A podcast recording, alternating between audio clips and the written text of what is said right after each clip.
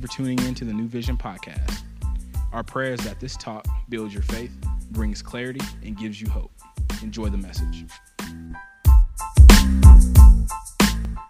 This series is all about who we are going to be as we continue to move forward as a community. What are we going to be about? And last week we talked about being a contributor. We talked about having a gift and a choice whether or not we use that gift, and that our gift has value and it has a place.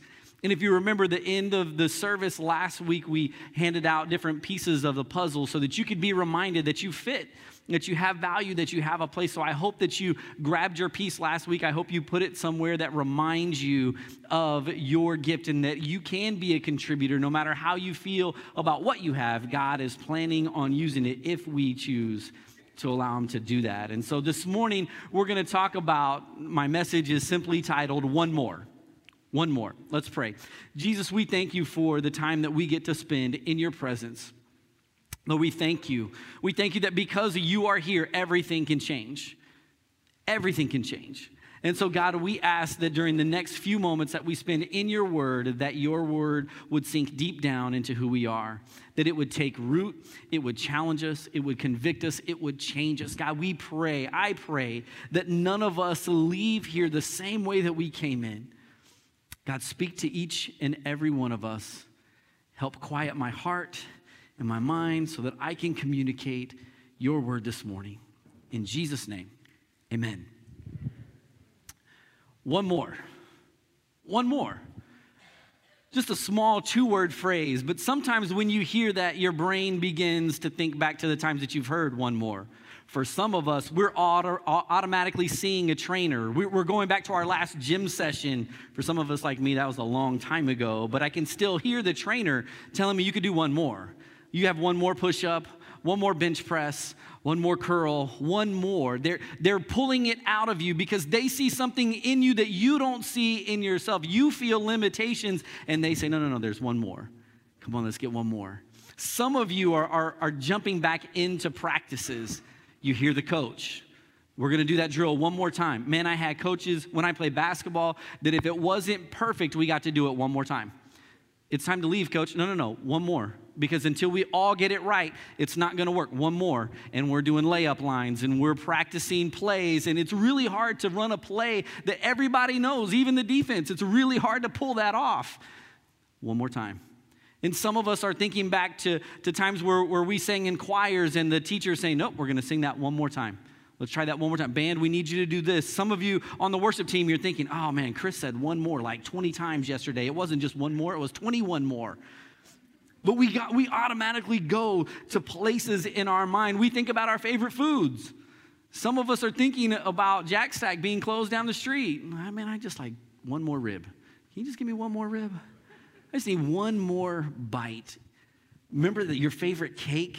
Oh man, if I could just get one more piece, one more bite. And, and I have a, a friend that he loves ice cream, and it's never enough for one scoop. We always have to have one more scoop. You got to have two scoops. You can't just have one. now, all right, so that cannot be the biggest amen of the day. I'm just telling you, we're talking about ice cream. So look, and then other times we, I, I think about my kids. It's time to come inside. Can I just have one more minute? Just, just one, one more. My son the other day, we are outside playing basketball. Let me make one more shot. One, one more, Dad. One, one more. And then he missed like three. And he's like, no, no, no, but I got to make it. Give me one more that I make. And then he clarified it again. There's one more. And some of us are thinking about like the time we spend with other people. How, man, what would we give for one more day with someone that's not here anymore? Just give me one more moment. Just one more this two word phrase has the power to bring up thoughts and something to all of our minds. And it doesn't just bring up something into God's mind. I believe this morning that we're going to discover that it actually moves God's heart. When he hears one more, when he thinks about one more, it moves his heart. And if that's the case, then I want our church to not just know what that is, but I want us to be about something that moves the heart of God. So, what am I talking about? One more what? Well, it starts maybe with one more phone call, one more conversation, one more prayer, one more time of coffee, one more hope, one more wish that one more person would find Jesus Christ. One more person. That there's not enough. There's still room. There's plenty of room in the nets. It's not full. Good enough is not something that God knows. He's saying there's one more. Can we find just one more? Is there one more that needs Jesus? If you have your Bibles this morning, turn with me to Luke chapter 15. And this morning, as we take a look at, at God's word, I believe that we will find what we should be doing for one more. Luke chapter 15. We're going to start at the very beginning of this chapter. It begins this way Tax collectors and other notorious sinners often came to listen to Jesus teach.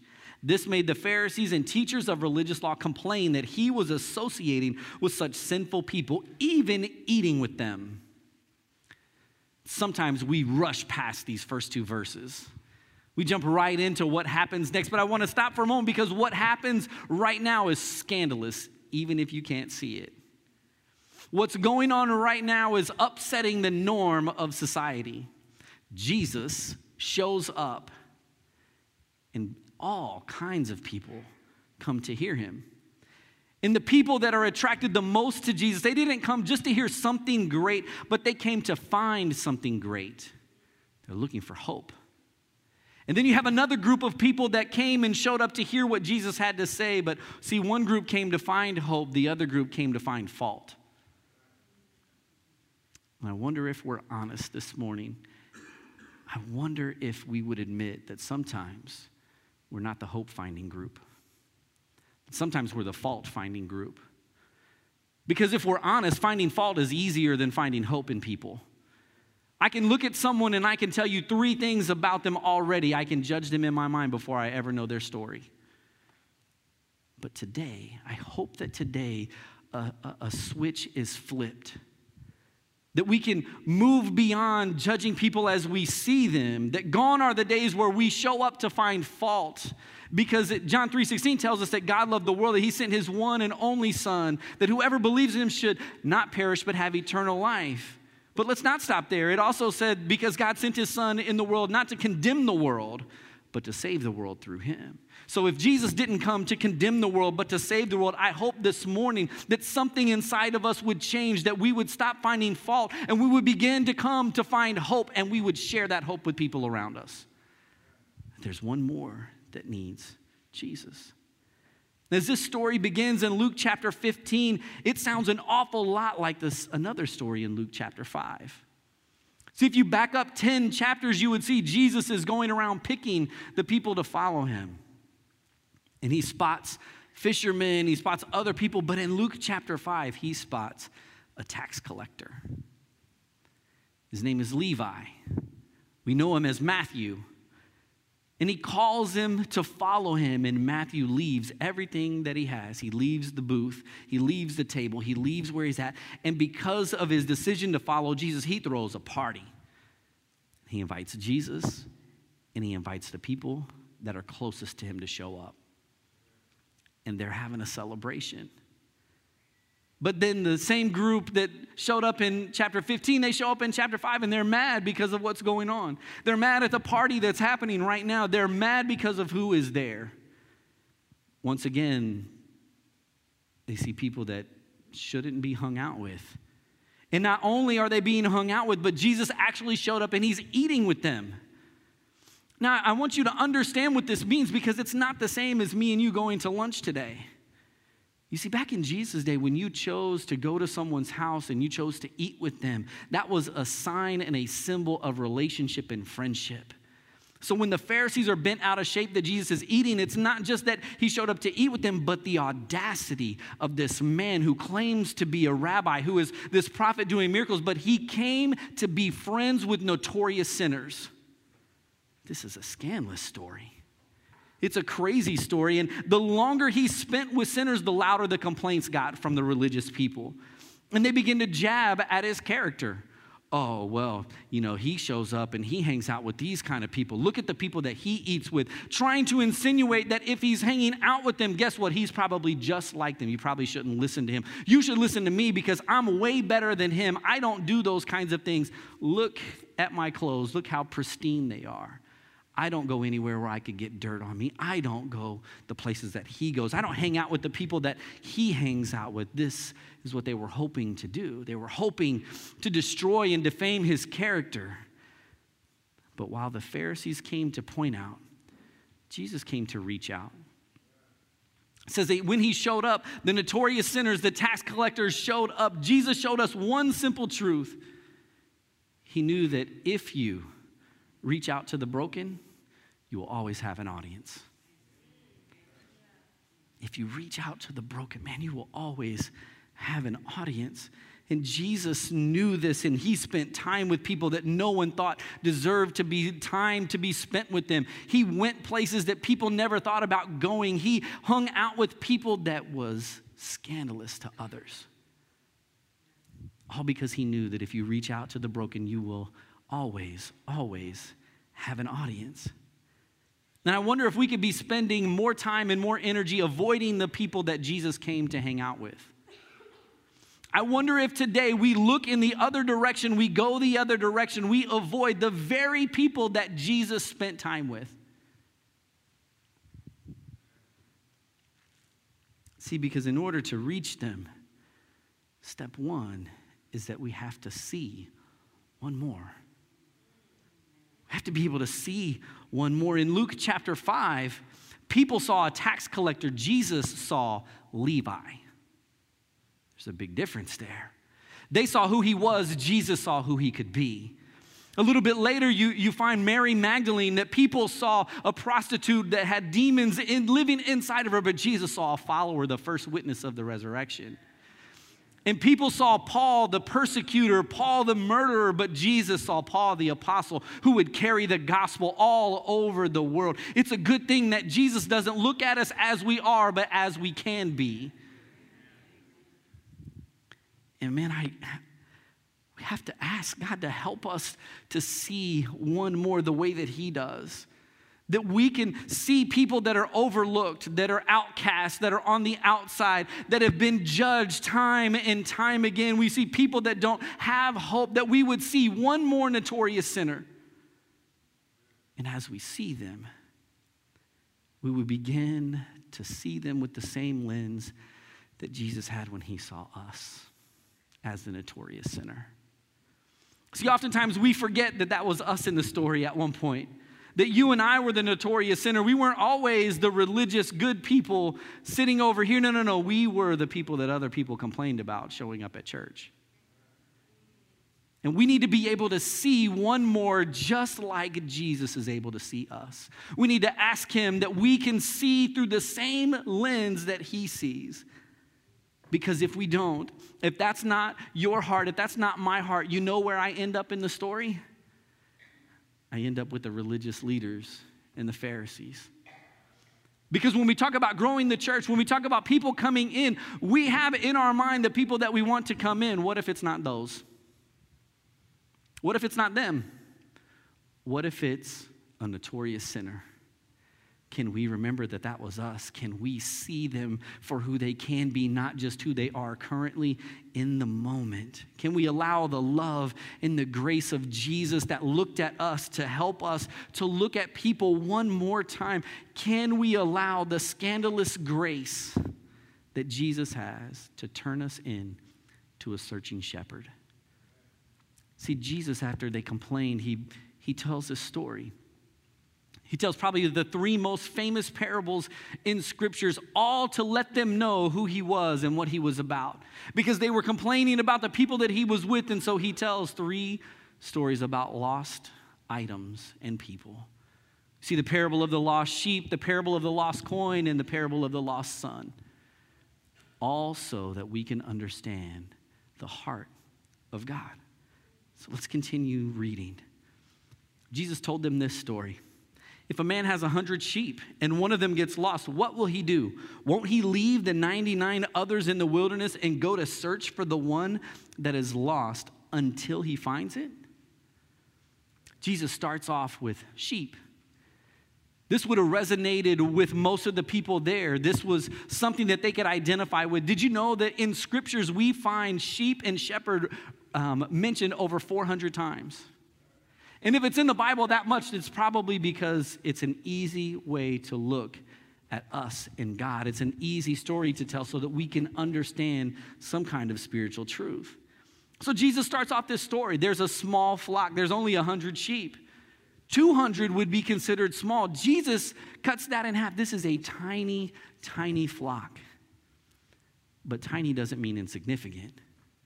And that's where he begins. Some people might have even started with, well, 100 doesn't matter. No, no, no. Jesus said, not only does 100 matter, but each one has value.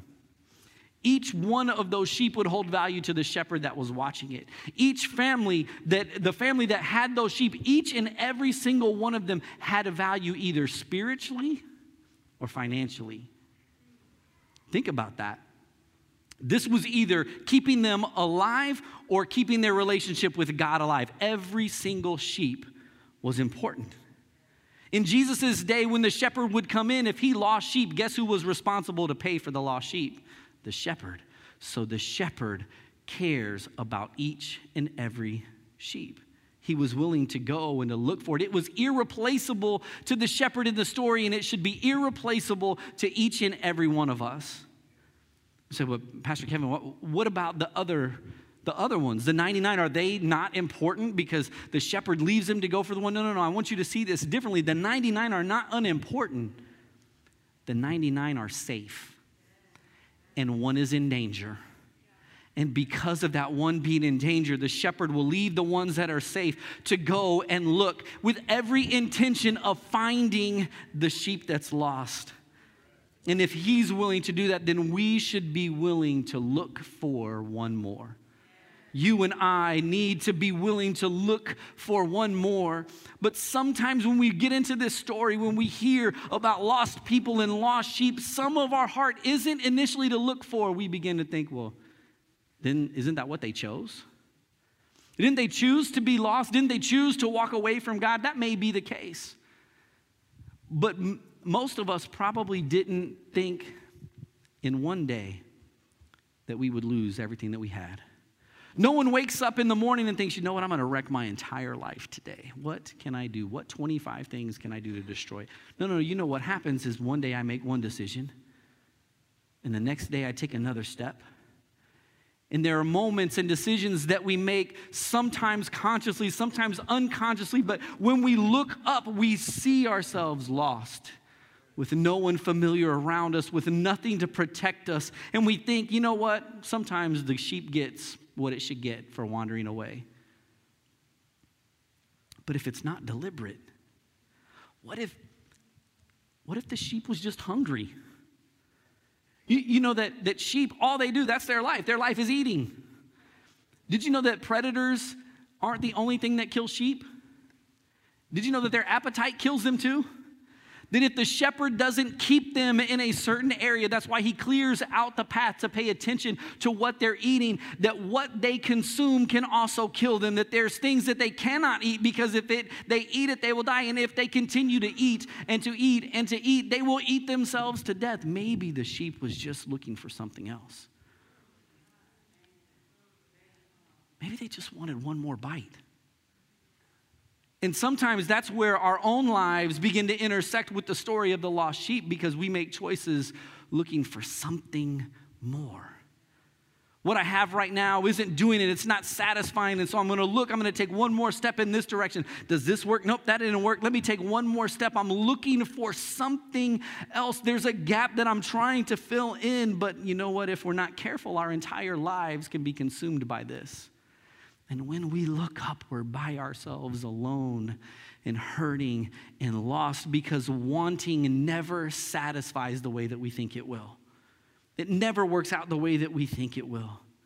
Other times, sheep get startled. They don't have a lot of defenses. They don't know karate. They don't have weapons. They don't have anything. So when they're startled, guess what they do? They kind of move away from the noise, from the danger. And that alone can cause them to move away from the flock. And sometimes we've experienced that in our own hearts, in our own lives. Life has hurt us. Relationships get messy. People mess things up. And you know what we do to protect ourselves? We move away from other people because we've been hurt and wounded. You know what? I can't trust. I thought I was in love. They told me they never loved me. I thought this, but it didn't work out the way. Can you believe they told me that lie? They said all these things. I didn't do any of those things. I'm not going to let anyone in again and we move out of hurt and out of loss and out of pain, out of being afraid that we were going to get hurt again, and we find ourselves again all alone, lost. And there are those that walk away deliberately. There are those that dig our heels in. We look at God and we say, if this is what you're about, I don't want anything from you. They move in the opposite direction of the flock and the shepherd. Because whatever we want, when I chose that, whatever I wanted was way more important than anything anyone could tell me, anything that God had to offer. I didn't want anything He had, I only wanted what I wanted. And whether being lost is intentional or unintentional, good shepherding is always intentional. And we find in the Gospel of John that Jesus says, I am the good shepherd. And the good shepherd will give his life for the sheep, which means that the good shepherd will always go looking for the other sheep. Did you know that the shepherds are constantly counting, constantly checking on the sheep? How do you think he knew that one out of a hundred was gone? Because he's constantly looking, he's constantly checking. He's looking in this room, counting you, looking at you, counting the number of hairs that you have on your head. He adjusts his account for me all the time when it comes to that. And in that moment, in this last moment when you laughed, he knew your laugh. Psalms 139 paints an incredible picture of us being known by God. Not just Him knowing your name or what you look like, but knowing who you are on the inside because He took His time making you knowing you, planning for you. You are known. The Good Shepherd is constantly counting, looking for you, checking on you. He can pick you out in the crowd. And guess what? When the sheep gets lost, he's not blaming the sheep for getting lost. He's just looking for the sheep that's lost. He's not worried about how they got lost. He's worried that they can get found. And he begins to look for one more. And that's what we need to begin to do because I love in this story that it says he goes to look for the sheep until he finds it.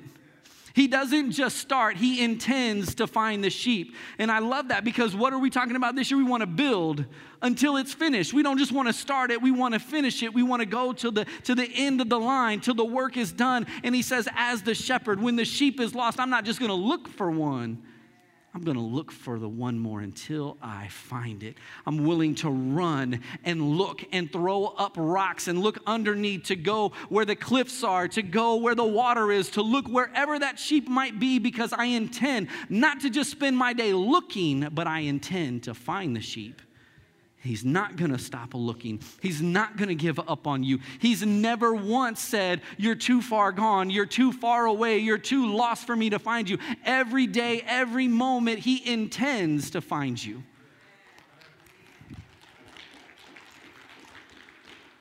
He doesn't give up on us. Let's look at verse 5. It says, When He found, when He has found it, He will joyfully carry it home on His shoulders. And I wonder if at this point, I wonder as he gets to this part of the story, I wonder if the crowd begins to look at each other. I, wonder if they begin to hear something that they've heard before in these words that Jesus is speaking.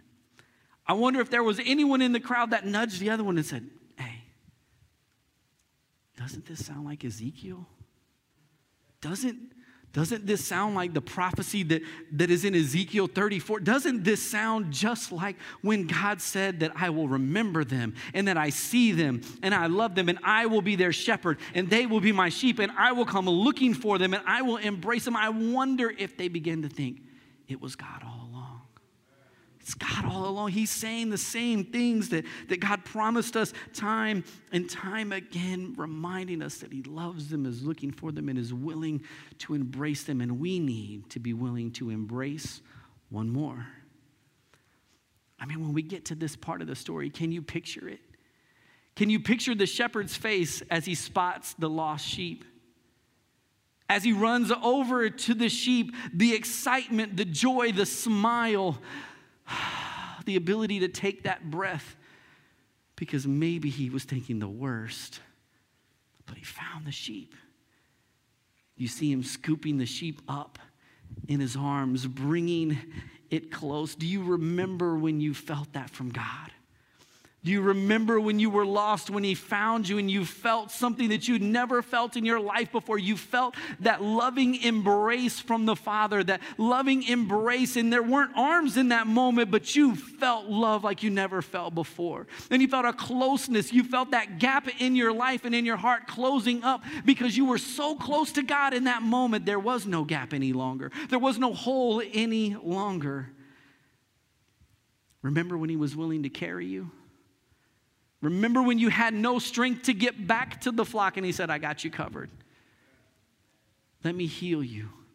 I know you're hurting right now. I know you're messed up, but that's okay. He's willing to carry you when you're hurt and broken. The picture of the shepherd carrying the sheep as he puts the sheep over his shoulders, lending his strength to the sheep.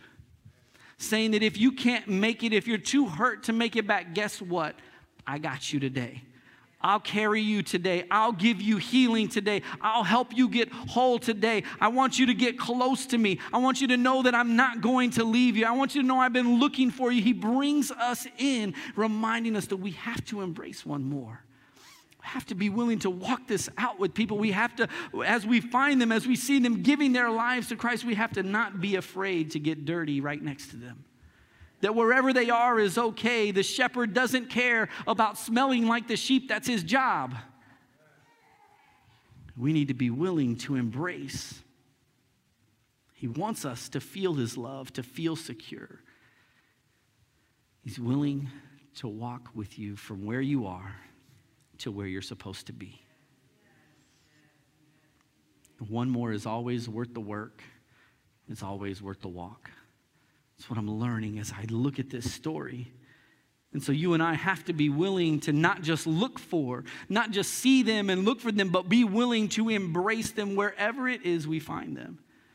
Whether that's a phone call at work, whether that's the, a random person a random person in the store that you have this amazing conversation with. At the end of it, they find themselves accepting Jesus. You have to be willing to embrace them wherever it is that you find them. Should it be at work, in your neighborhood, should they walk through these doors, we should embrace them with the same love and grace that we see in this story. With the same willingness to get in the middle and walk out life with people. Let's embrace one more together. Let's continue on. It says in verse 6 when he arrives, he'll call together his friends and neighbors, saying, Rejoice with me because I found my lost sheep. In the same way, there is more joy in heaven over one lost sinner who repents and returns to God than over 99 others who are righteous and haven't strayed away.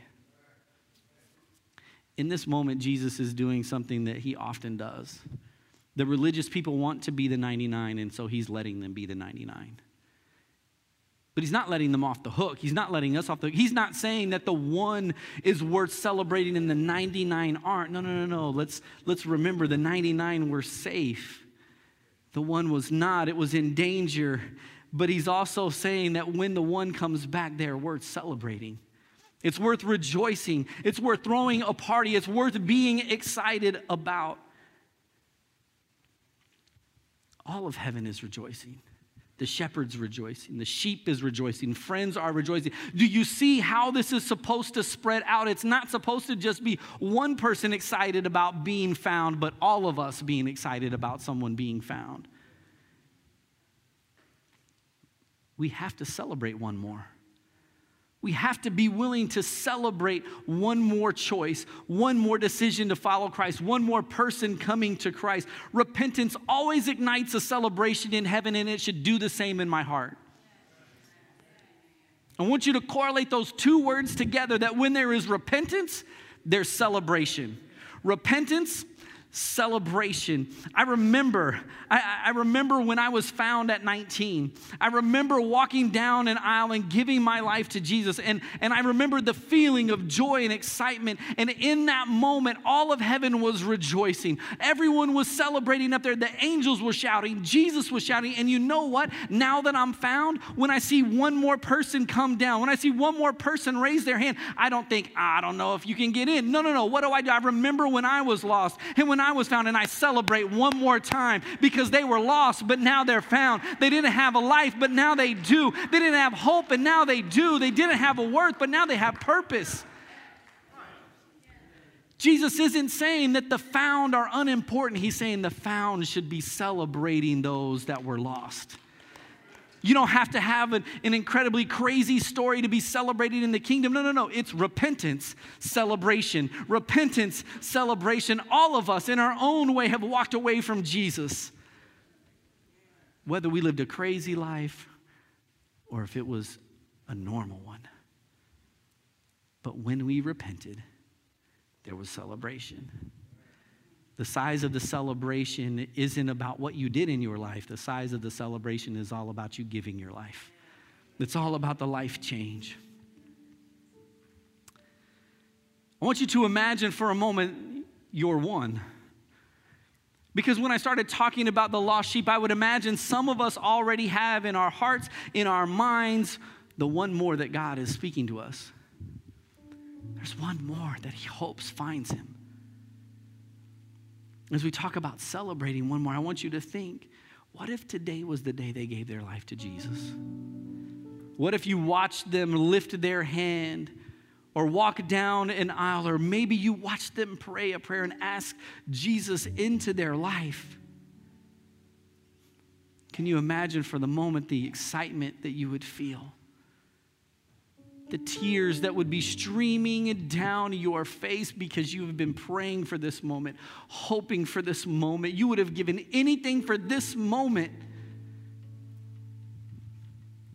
Can I tell you that even if you don't know who that hand is or who that person is, that you better celebrate them like they're the one that's in your mind? Because someone has been praying for them. Someone has been hoping that they would have one more opportunity to find Jesus, that there would be one more night that they would hear the voice of Jesus, that there would be one more person come into contact with them that would show them the love of God. And if they respond, how dare we not celebrate what God has been doing in their life? We better celebrate one more. A few years ago, we were at this Easter event and I was on the main stage. I was giving away prizes. I was introducing people. Um, I was having a lot of fun that day. And at some point, they, they did a, an egg hunt, right? Because that's what you do. And one of the security guards came up and, and they whispered in my ear, they said, Pastor, um, we can't find Alexa. I dropped the microphone right there and I ran. I began screaming my daughter's name. I began shouting for Alexa and looking for my daughter. And after a while, my mind began to go to places that I can't get out of my mind. And I began to think the worst possible scenario for where my daughter is and who has my daughter and why, why. And I'm running, looking, yelling her name. And then the security guard that was trying to keep up, I hear over his radio, we found her. And I see her coming with a, another one of the kids' volunteers. And, and as she got close, man, I scooped her up and I squeezed her. And I was so thankful that she was found. And she tried to tell me, Dad, I, I just, I went in the thing and then they made us go in this other direction. I didn't know, none of that mattered in the moment. All that mattered is she was okay. And you know, in those moments, you know what didn't happen in my mind? I didn't think, well, you know, I got another kid at home. Some people don't have any. I got two, one's okay.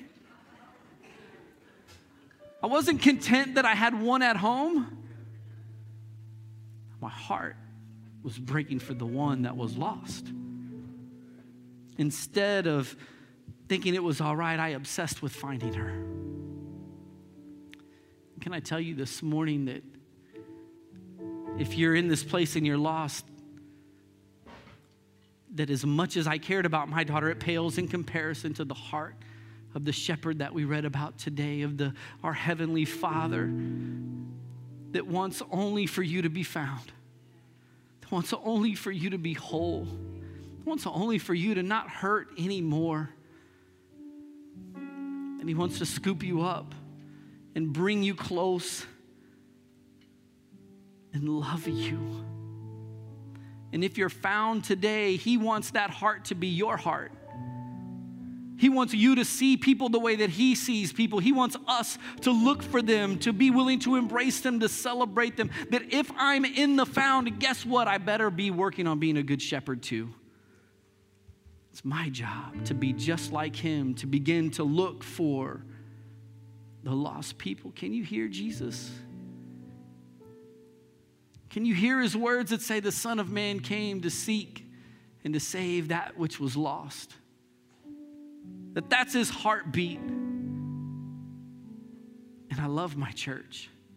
And I love that God's heart for one more will become our heart as well.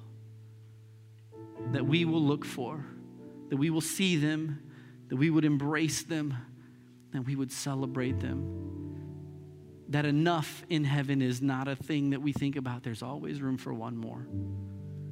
Would you stand with me this morning?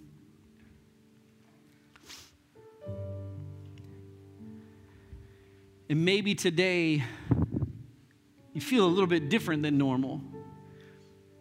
All this talk about being lost and about being loved, that's something that, man, it's eating you up on the inside this morning, maybe is maybe it's the day that you get found. Maybe that uneasy feeling on the inside is God reminding you, I've been looking for you. I see you. I love you. Let me pick you up. Let me embrace you. It doesn't matter if you feel broken, you feel like you're alone, you're in the right place because the shepherd is here. He loves you so very much that he didn't just look for you, he sent the very best shepherd he could to look for you. One that wasn't just willing to say that he would give his life for you, but one that actually did.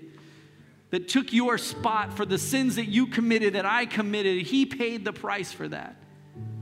And then he did something that no one saw coming except God he proved that he was exactly who he said he was. And he overcame the power of death and he rose from the grave, reminding us as a way that we can have a new life if we trust in him. And so I wonder this morning if, if that's you. I wonder if today you need to, to be reconciled to God, that you don't have a relationship, or, or maybe your relationship isn't where it's supposed to be. And so, in a few minutes, we are going to pray together. We're all going to repeat this prayer. And if you pray it and mean it and mean it, everything can change. Everything can change. So will you pray with me and say, Jesus, I need you. I don't want to be lost anymore. I believe that you died for me. And I believe that you're alive now to give me new life.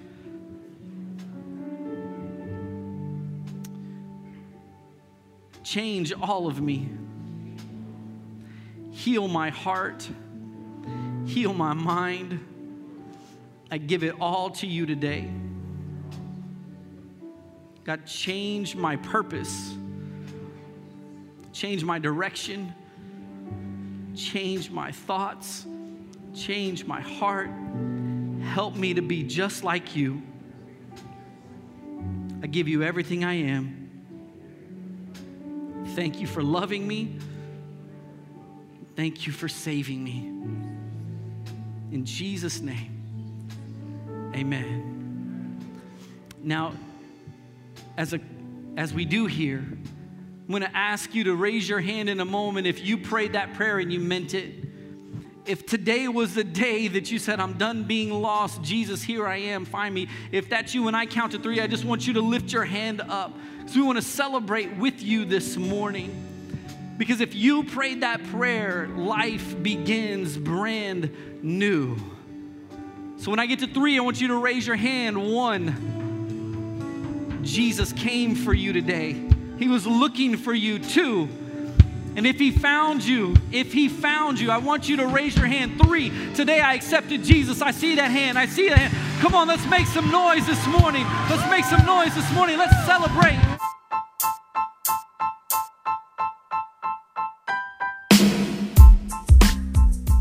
Our prayers that this message impacted you.